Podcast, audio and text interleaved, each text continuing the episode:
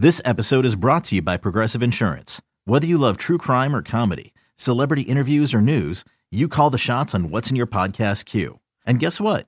Now you can call them on your auto insurance too with the Name Your Price tool from Progressive. It works just the way it sounds. You tell Progressive how much you want to pay for car insurance, and they'll show you coverage options that fit your budget. Get your quote today at progressive.com to join the over 28 million drivers who trust Progressive. Progressive Casualty Insurance Company and Affiliates. Price and coverage match limited by state law.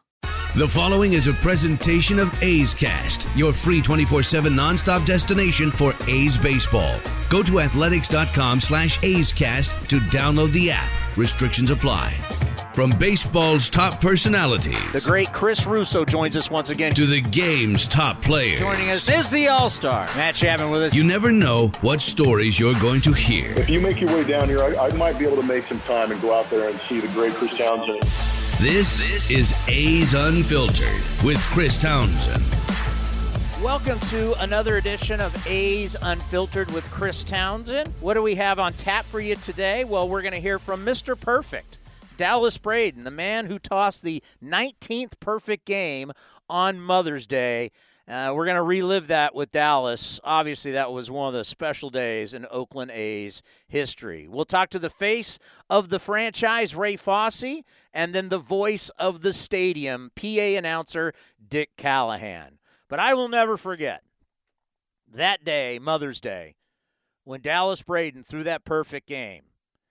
And I remember the post game show. We went for like three hours, and my wife's texting me, "You got to get off the air. We got to do Mother's Day with my mother." And it was like, "I, I, I got to take these calls. Guy just threw a perfect game."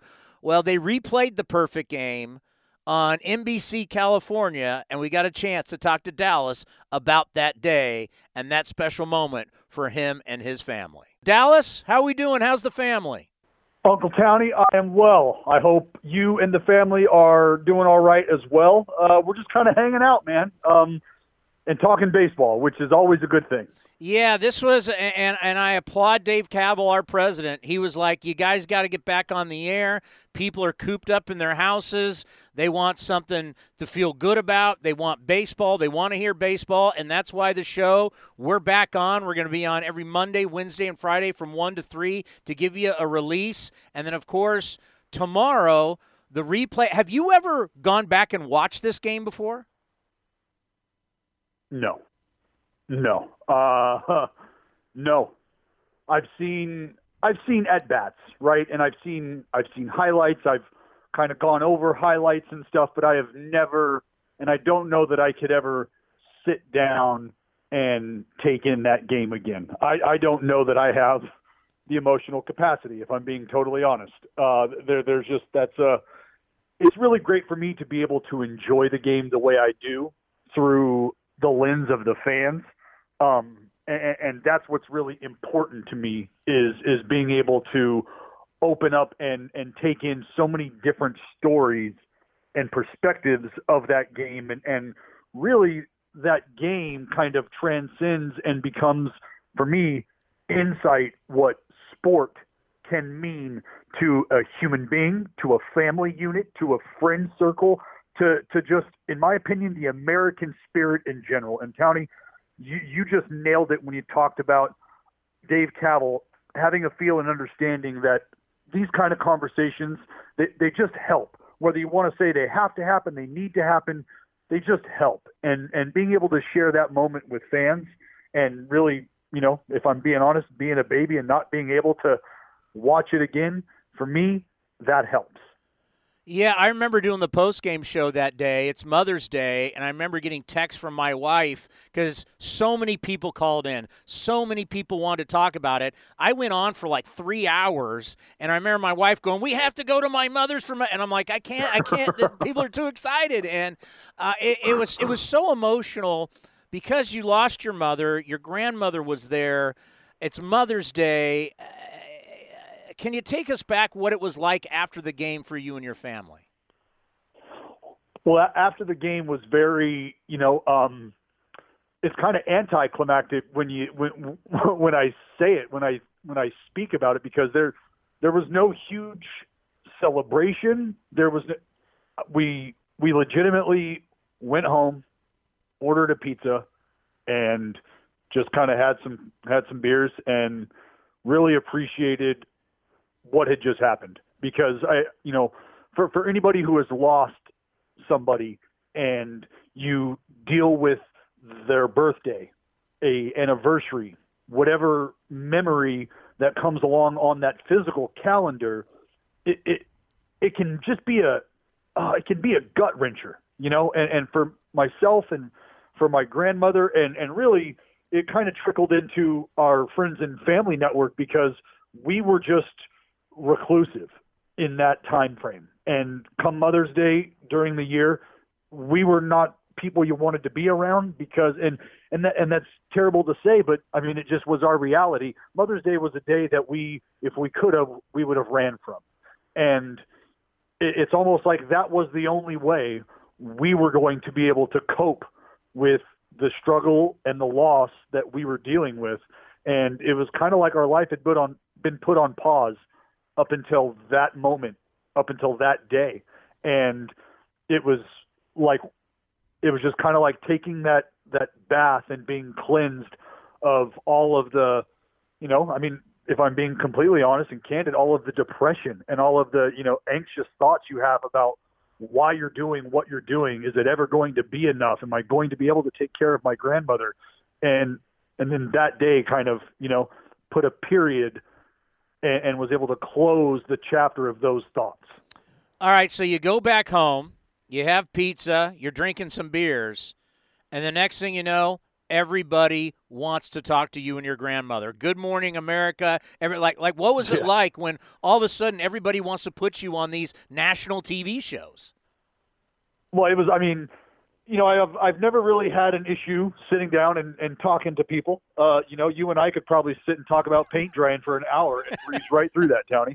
Um, but but it was it was just for me, it was great because I felt like, you know, our our team and our organization was going to get some shine, was going to get some love.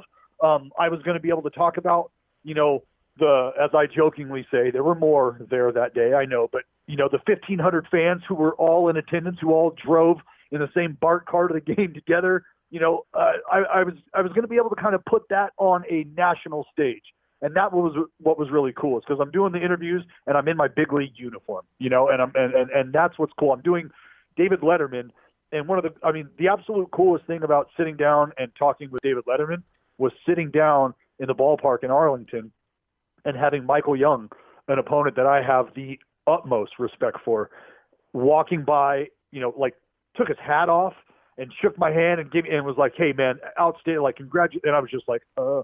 uh, you know, like like almost starstruck by my opponent, but just because of the amount of respect I had for him, and here he was acknowledging me. So it's incredible. It's an incredible ride to go on, and I mean, you know, I, I still. I think I still struggle to realize that my feet have not firmly hit the ground since that day. Well, and, and I think it, it is a day that really bonded you with this fan base, and this fan base, you know, they voted for you to be top 100. They absolutely love you there is a special relationship that you have with the Oakland A's fan base that's really, really special. Well, I, I appreciate, I think I appreciate and I understand the plight of the baseball fan, but in our neighborhoods and in our economies, what I know and what I've heard and what I kind of understand and I can speak candidly about is I have absolutely been where our fan base comes from. The struggles they've gone through, I've been there as well. I've gone through those struggles.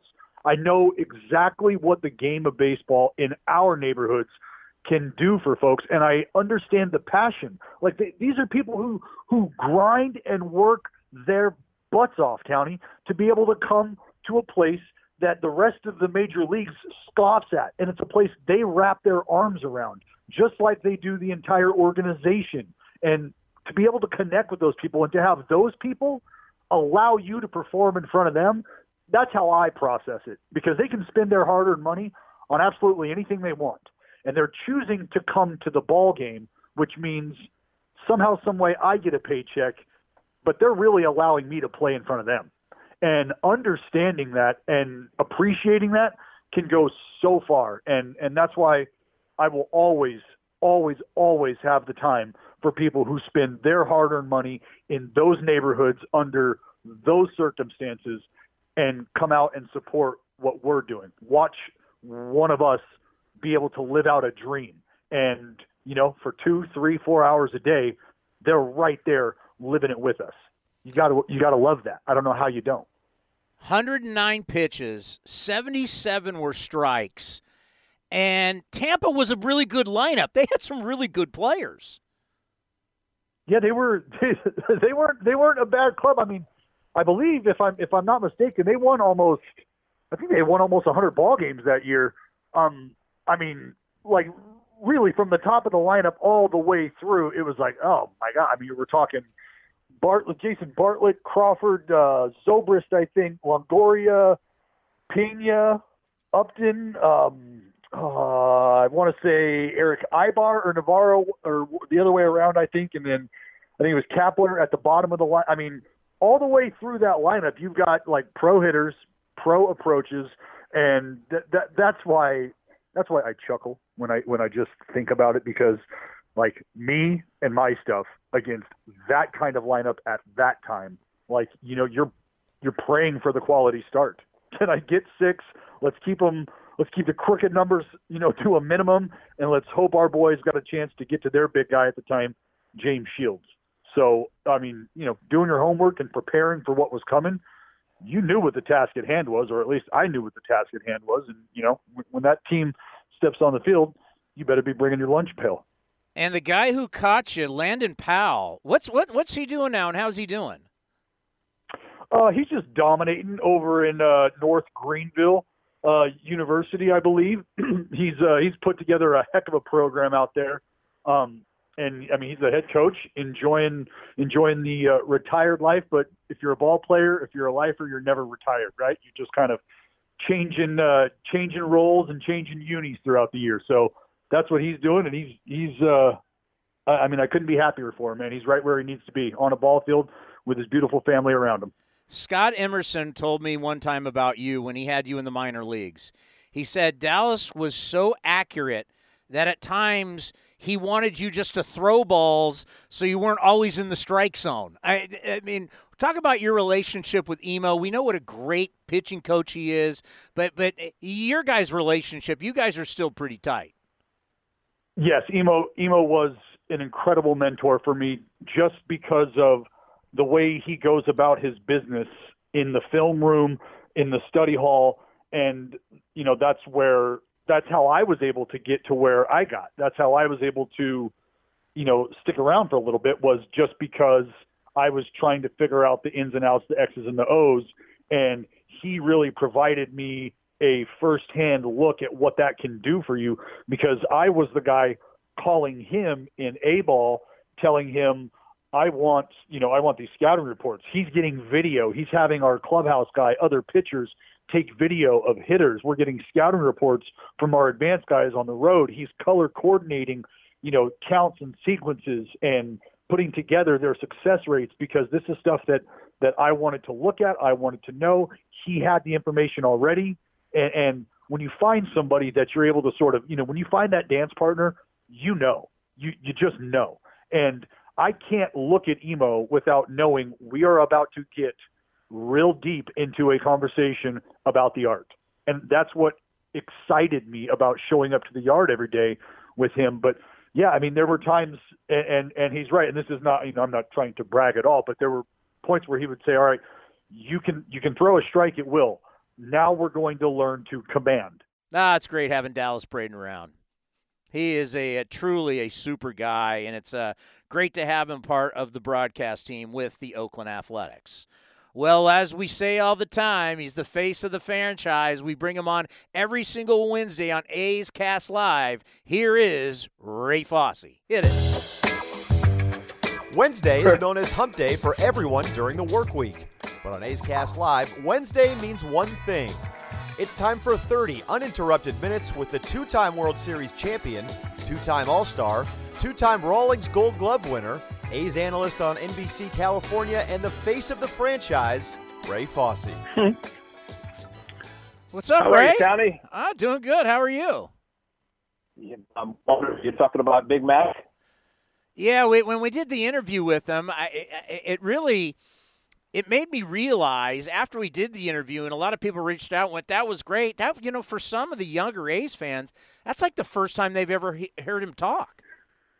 Well, I'll say this, Tony. I had the opportunity, the pleasure of seeing every one of his 363 home runs hit as a member of the Athletics, and I, I, I would never leave the broadcast booth, whether it was radio, TV. Obviously, just he came to hit I would never. I, I I had probably more luxury to leave the booth on radio than TV, but but I was just waiting for that magical time when fastball connecting, and it happened in Seattle against Randy Johnson.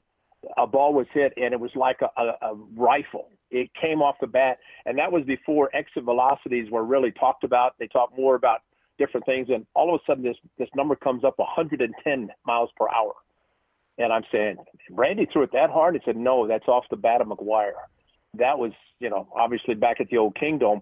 But I swear, Tony, if there had not been a roof on the Kingdome, that ball maybe still be going because it was a shot. And Mac, Mac never ever showed up anybody. He would round, he rounded the bases, kept his head down. He got back into the dugout. He ran at the old Kingdome. They had a, a flat dugout basically, and you could just walk through a door back to the clubhouse. Well, Mac rounded the bases, went through, went through that door, and when he finally came back out in the dugout, Randy Johnson looked over at him, tipped his hat to him, saying, "You got me." I mean, that was so classic. I'm getting goosebumps thinking about it. But I mean, that was one of those that was just a perfect, perfect swing and a great fastball by Randy Johnson. And all of a sudden, this home run just took off. And I said, all these times that I've waited and never left the booth, I finally it paid off, and I got a chance to see that. But nicest guy in the world, and you know he's he's probably misunderstood. If I could tell quickly, um, we were in Cleveland, and he hit the scoreboard, Tony, and and it's Cleveland Stadium, the current stadium now. He hit the scoreboard. It was the longest shot, uh, or Hershiser threw the pitch, and Mac hit it. And you know, Big John Adams with his drum sits underneath the scoreboard. It hit right above him, and it was the longest shot we'd ever seen. Well, you know, after the game, you know, we wanted to have him on, and he turned us down. And I said something to him in the clubhouse. I said, "Why'd you turn us down?" He said, "I didn't want to talk about myself." And I said, "I know that." He said, "But you know, you hit a monumental home run like that. We can talk about a lot of things. We don't have to talk about you." But that's the way he was. He would never ever want to talk about himself. He'd want to talk about the team, his teammates, whomever, but never about himself. And obviously, I knew that. So whenever I did interview him, it was about something nothing ever about him. It was about whatever uh, the subject might be. I, I, I can't even remember. I have the interviews that I did with him, but they were never ever anything to do about Mark McGwire, this great slugger. You know, you think about that USC team where Randy Johnson yeah. and Mark McGwire are college teammates. The catcher yeah. was Jack Del Rio, former Raiders head coach, longtime linebacker. And I, and I used to do the TV show with Jack Del Rio. And I asked him one time, I'm like, what was it like catching Randy Johnson in college? And he goes, it was really scary because he threw so hard and but no one knew. The umpire didn't know where it was going. Randy didn't know where it was going. The hitter didn't know where it was going. I mean, it, it, you talk about a scary at bat, Randy Johnson in college. My God. well, how about the bird that ran in front of him? That bird found out how hard he throws. But you know, the the one guy, the one catcher, and you know how much and what I think about catchers. But Dave Valle caught Randy Johnson in Seattle, and you know, Randy goes in the Hall of Fame as a uh, Arizona Diamondback and it really kind of worked out great because Ken Griffey Jr. was the first to go in to the Hall of Fame as a uh, Seattle Mariner. But Randy Johnson was all over the place, like you said. But Dave Valle caught him, and he what he did, and I've, I've said it many times that if you force a left-hander to pitch inside, it allows him to complete the pitch. And I've seen pitchers who try to nail the outside corner and they kind of guide the ball and it tails away and it's out of the strike zone. But Dave Valle convinced Randy Johnson, first of all, to pitch inside with a fastball, more importantly, with that devastating slider that he threw to the back foot of the right hand hitters. Nobody could touch it. And really, the full extension that Randy Johnson came up with was what really probably made him the outstanding pitcher that he turned out to be and a Hall of Famer on top of it. I will say, and you're talking about uh, McGwire, I, I have to bring this up. Old Tiger Stadium 440 feet to the base of center field. 440 feet. It's it's like Municipal Stadium before they put the temporary fences in in Cleveland. But Mark McGwire, when he played for USC, he played at Tiger Stadium. He hit a ball in the upper deck of straightaway center field, 440 feet to the base. He hit it in the upper deck. That's a strong man because when we went in there, when he first came up, and he was hitting, and I mentioned something. He said, "Yeah, I played here before." And then I found out that where he had hit the ball in center field. Tony, it was so massive in the outfield at Old Tiger Stadium that they had the the uh, the um, American flag, the foul uh, flagpole was in play in left center. That's how deep it was because nobody ever hit it that direction. And, and they tried to do it at Comerica Park, and they ended up making the fences shorter because of Juan Gonzalez or one thought they were too far away. But uh, but yeah, that was uh, Old Tiger Stadium was was quite a place with the great late Ernie Harwell as a broadcaster. But Big Mac, I mean, he came in 49 home runs in his rookie season, and I'll never forget being in the in the lobby of the hotel on the final day of the regular season. Uh, the Sunday, the A's were Comiskey, going to play the White Sox. Mac sitting on 49 home runs, and I said, "Have a good day." And he said, "I will. I'm going home for the son of my birth, uh, birth of my son, Matthew." He left the game. He didn't even play the game on the final day. He could have hit 50, but unselfishly, he went home to be there for the birth of his son, Matthew. And he said, There's something I did. I'll never change it. And he said, I never regretted it. And of course, uh, I think it was Aaron Judge passed him with the most home runs by a rookie. But Mark McGwire sitting on 49. And say what you want about Mac, but he left the day before the game to go home to be with his wife and his uh, birth of his son. Yeah, what a what a special career he had, and he should be in the Hall of Fame. Yeah. And it's sad that he's not in the Hall of Fame. But you know, one of the things I wanted to get into with you today is been watching a lot of these old school games, and I was watching the Bucky Dent game, and here, here here's your, your your old pal Reggie Jackson. Reggie Jackson struck out more than anybody in the history of the game, but you, he's still hitting at the end of the season 279.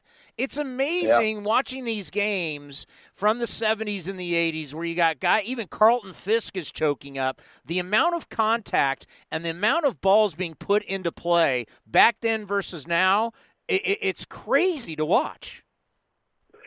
You know, you're exactly right. And, and, you know, you think of Reggie and the Mr. October label that was given to him. I saw the other day when he hit the three home runs on three different pitch or three different pitchers and three pitches at Yankee Stadium in the World Series in the mid 70s.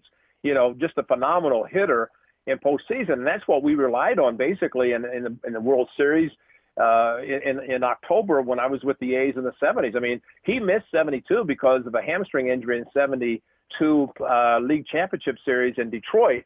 He tore his hamstring, couldn't play, so he was he was hungry for for the 73 World Series and playing the Mets, and he hit a big home run at the Coliseum. And I think it was game six or seven. I know we won both games, but just a tremendous hitter. But it was it was, and to your point, Tony, about okay, if there's a runner in second base, let's hit a ground ball to the right side, get him over, and then hopefully somebody can get him in.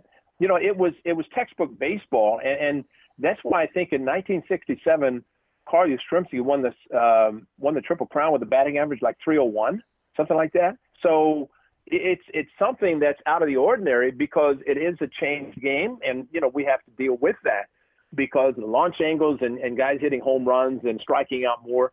But but I think the game, uh, and I, I'm happy to hear you say you're watching some of those those classic games because uh, you're seeing some classic baseball players playing those games, and I think that's where the difference is. And you know, you and I've talked about this before that when the A's won the three consecutive World Series it was a five game league championship series and then the World Series. So there's none of this wild card and the division series and league championship of seven and then World Series. No, it was a five game league championship series and you had to win three of the five to go to the World Series.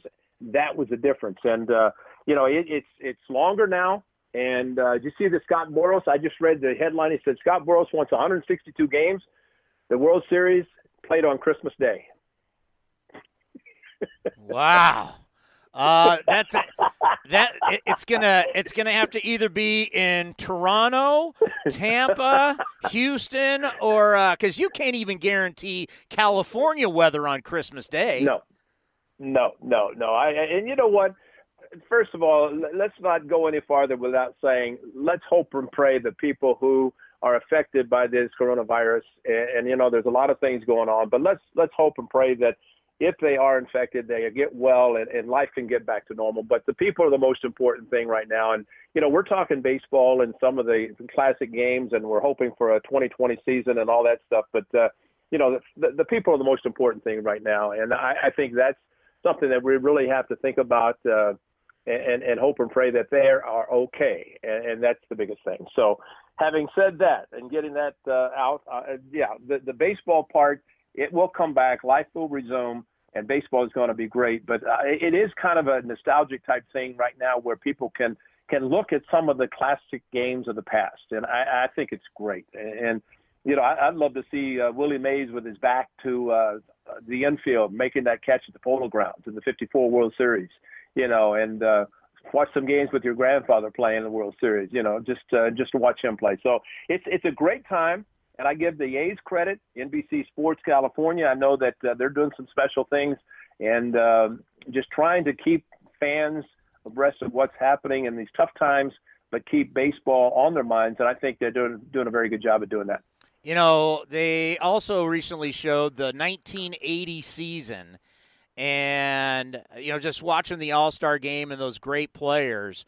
But I think about yeah. the the All Star games you played in what was it like when you were catching in the All Star game? And that's when the na- the National League and the American League they they didn't like each oh. other. The game meant something, and those teams you caught against. I mean, those lineups in the National League were just full of Hall of Famers.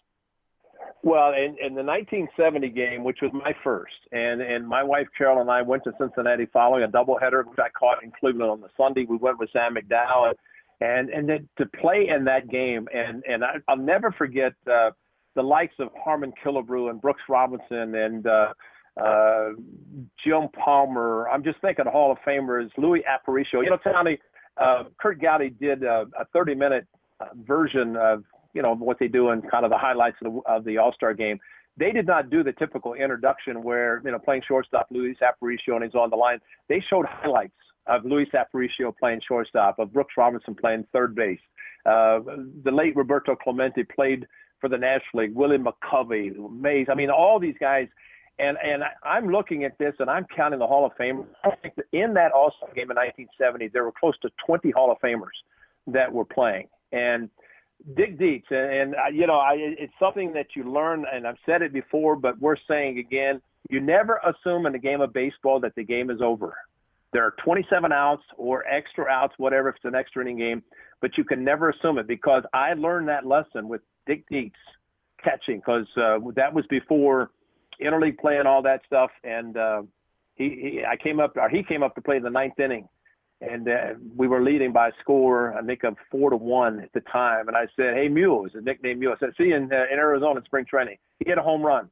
He came around and scored. They ended up tying the game, and of course we played the extra innings, and the rest is history. But but you know I learned, but you know to be there uh, catching the likes of the late Catfish Hunter and and Clyde Wright, who threw the the pitch to Jim Hickman in the 12th inning that Pete Rose uh, scored on. Uh, you know the, the line drive to center field. Um, I faced Bob Gibson. Um, in the All Star game. I mean, these are my baseball cards coming to life, Tony. I mean, I mean, you think about it, I collected these baseball cards, and then all of a sudden I'm on the bench with some of the guys that I collected cards with, and I'm back behind the plate. And I faced Gaylord Perry hit a double down the right field line because I'm stupidly up there thinking he's going to throw me a Vaseline ball. How stupid can I be? Especially when I caught him at 72, realizing you can't look for it and hit it because it's impossible. But you know, just a, just a thrill to be on that. But Tony you know, the, the thing that I remember most about uh, an un, unfortunate ending to a 70 All Star game was watching the video of the players coming to home plate to find out how it was. Joe Torre uh, was in the National League. I mean, he won a batting championship. He came up.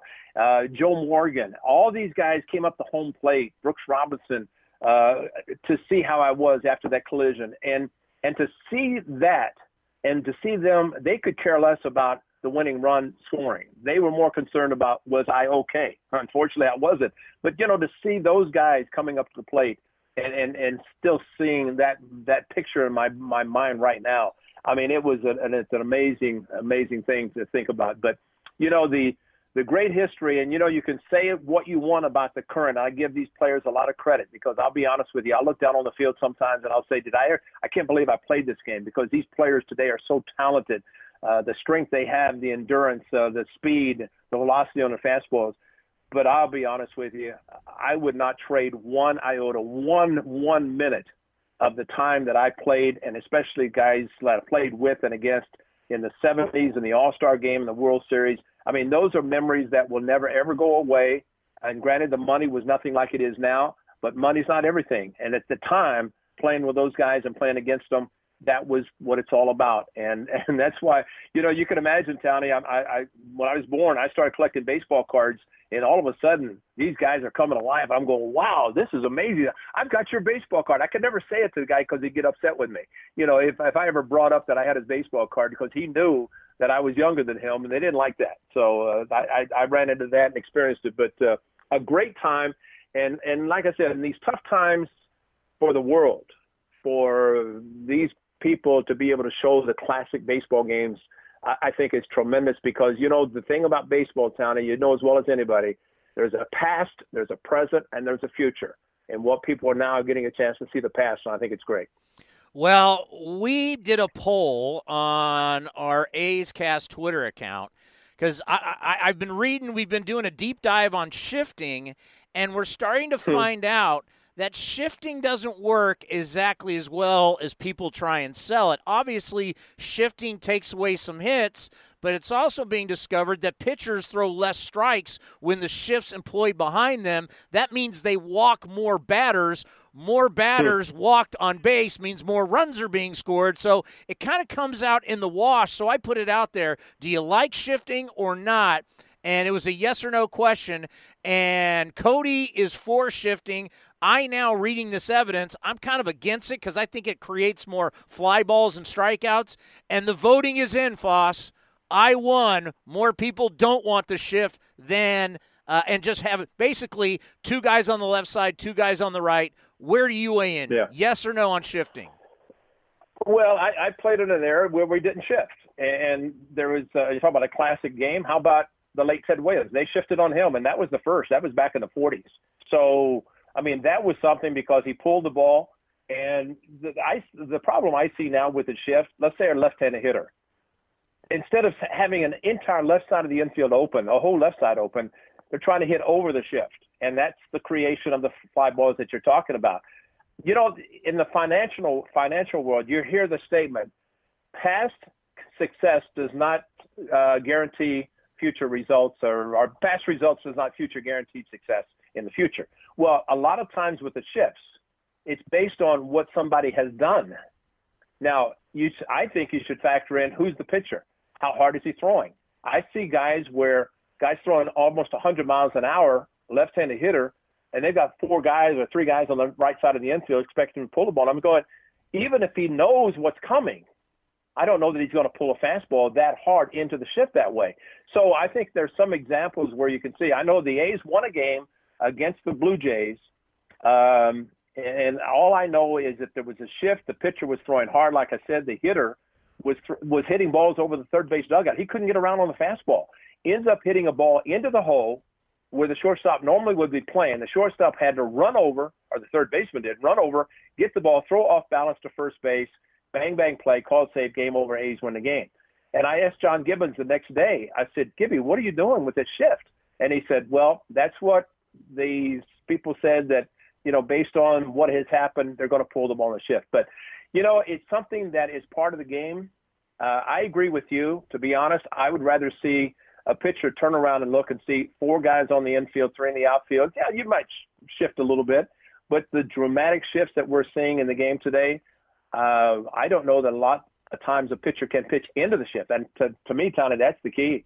Uh, and, and Cody, hope you're doing well, Cody. But uh, I, I kind of think that if if pitchers that I caught, a Catfish Hunter, he could pitch into the stretch. In other words, he could throw a pitch that a hitter would hit it to where the shift had been employed.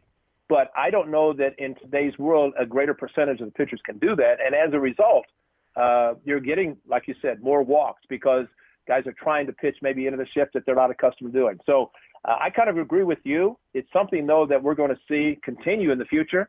just because that's the analytics of the game and things that have happened, and we're going to see that.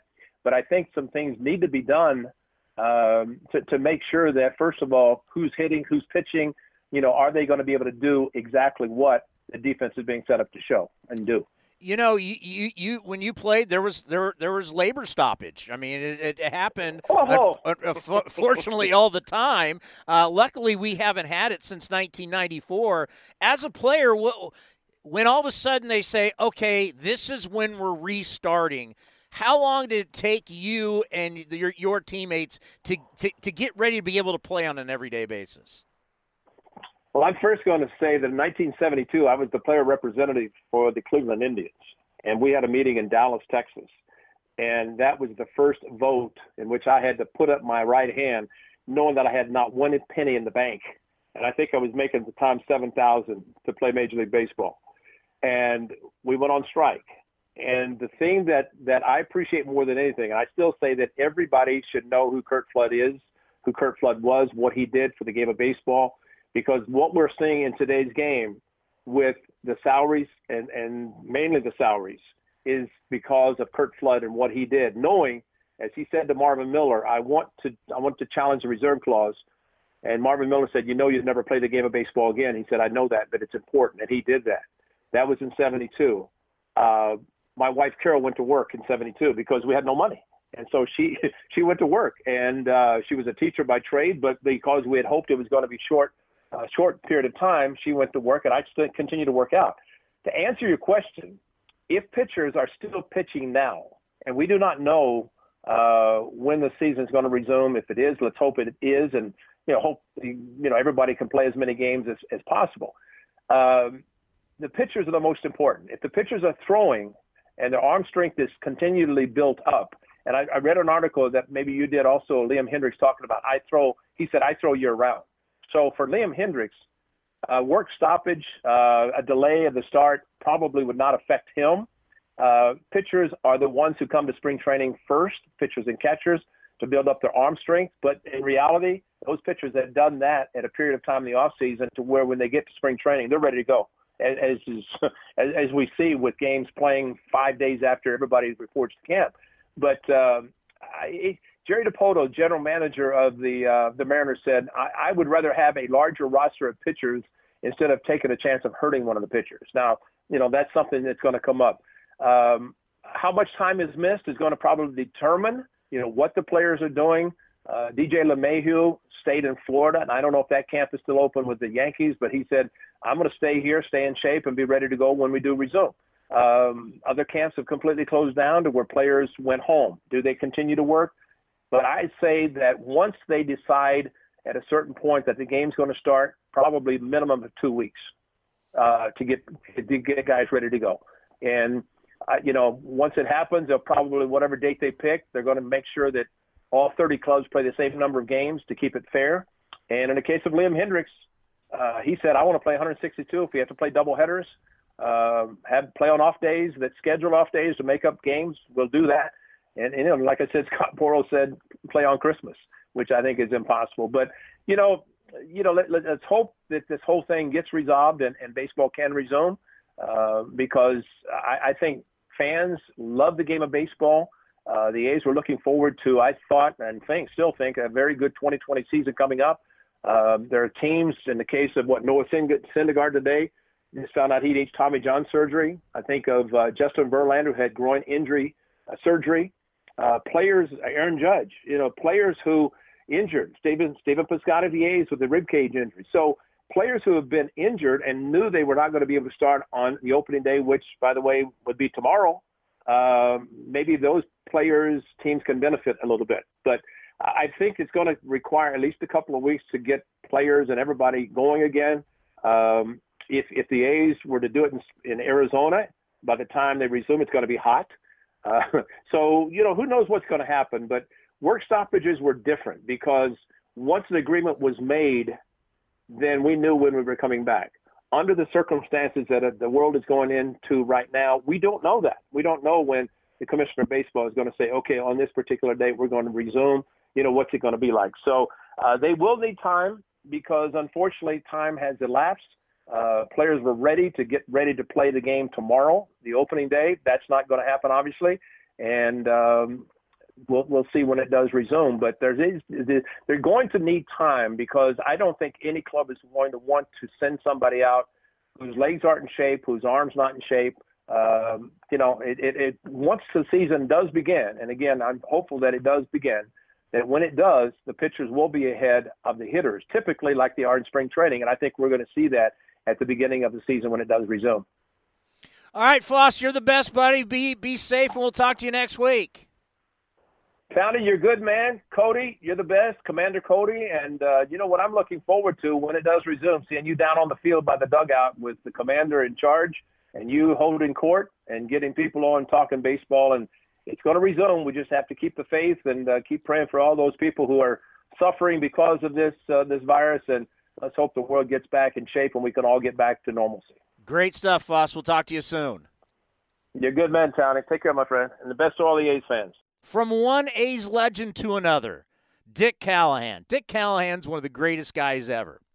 And I know you A's fans, you absolutely love him, and we thought we need to bring a, bring him on because we haven't heard from him a while. Here is the voice of the stadium, PA announcer Dick Callahan. The great Dick Callahan is with us. How are you, buddy?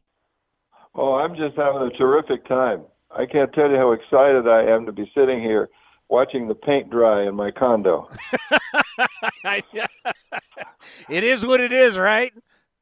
It certainly is. It's it's an exciting time. It's uh, you know you used to think well you get up and you get going and you do all these kind of things and you keep a busy day and you have you have a great family and you're happy to be involved in things with them and you do some business things occasionally.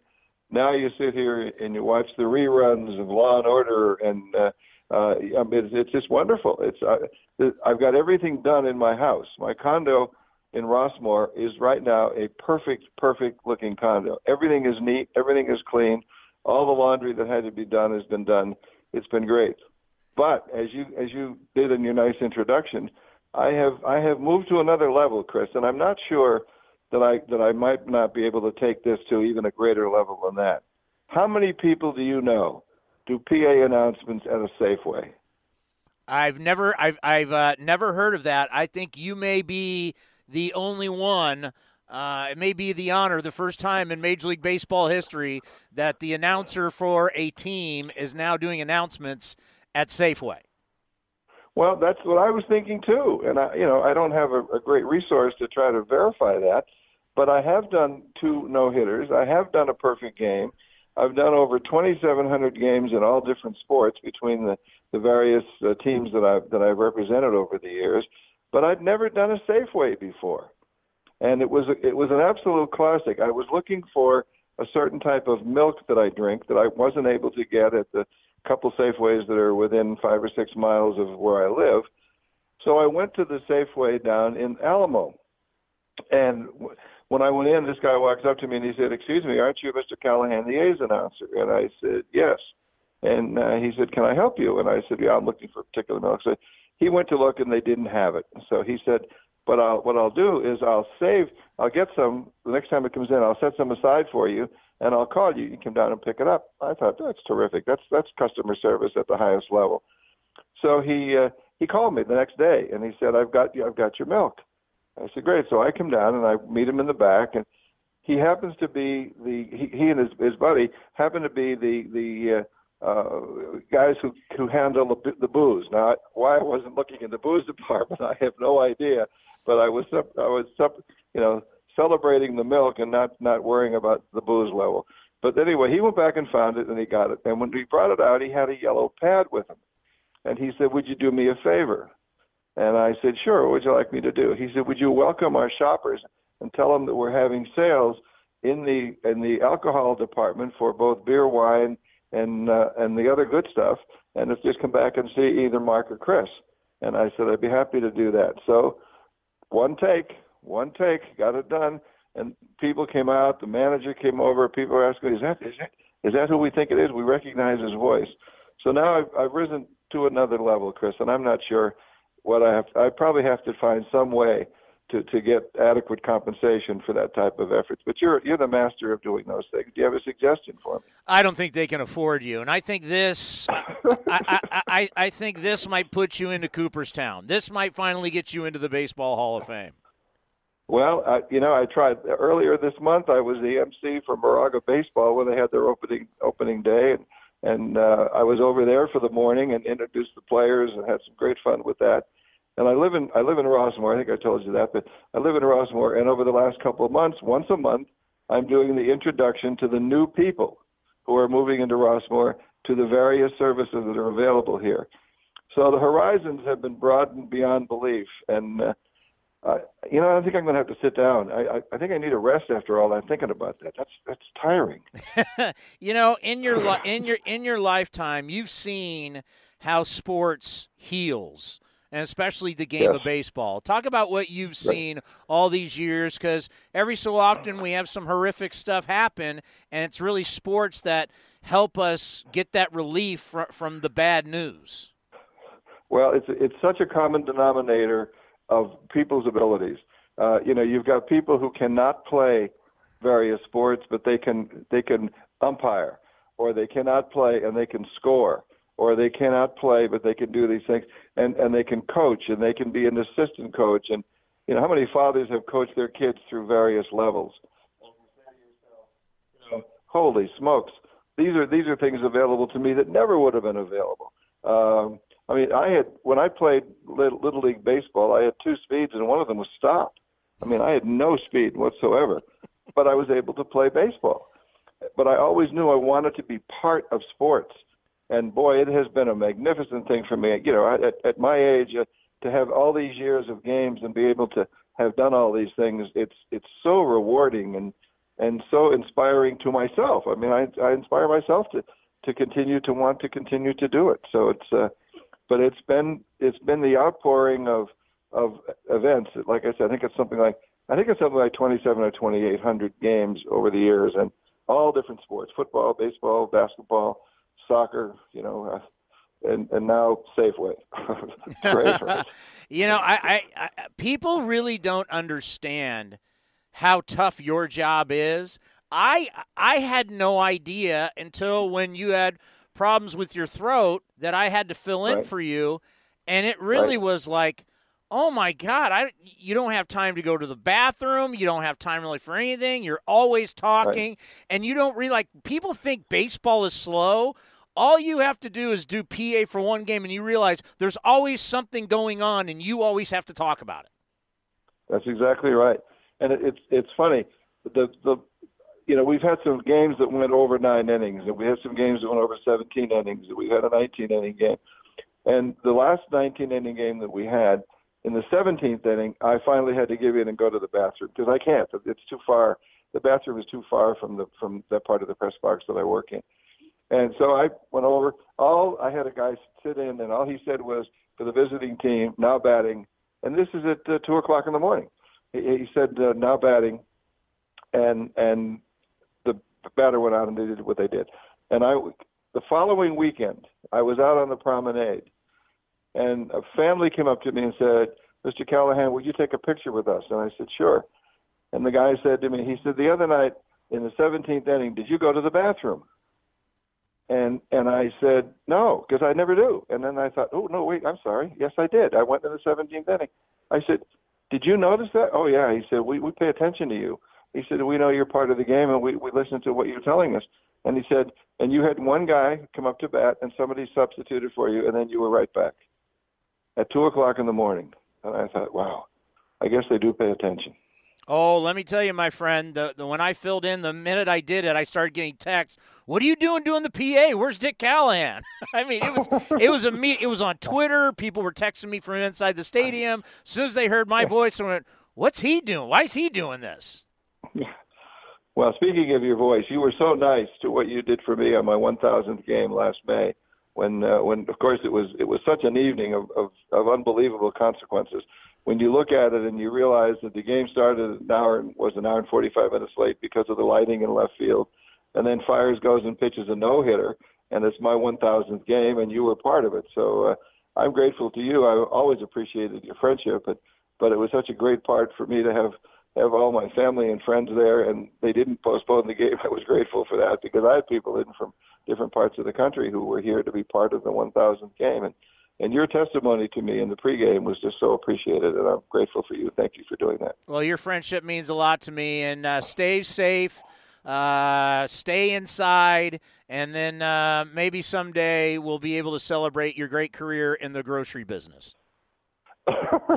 I can hardly wait. Uh, I think what they're going to try to do for me, Chris, is they're going to name a cart after me. I think that's probably what the next the next gesture would be.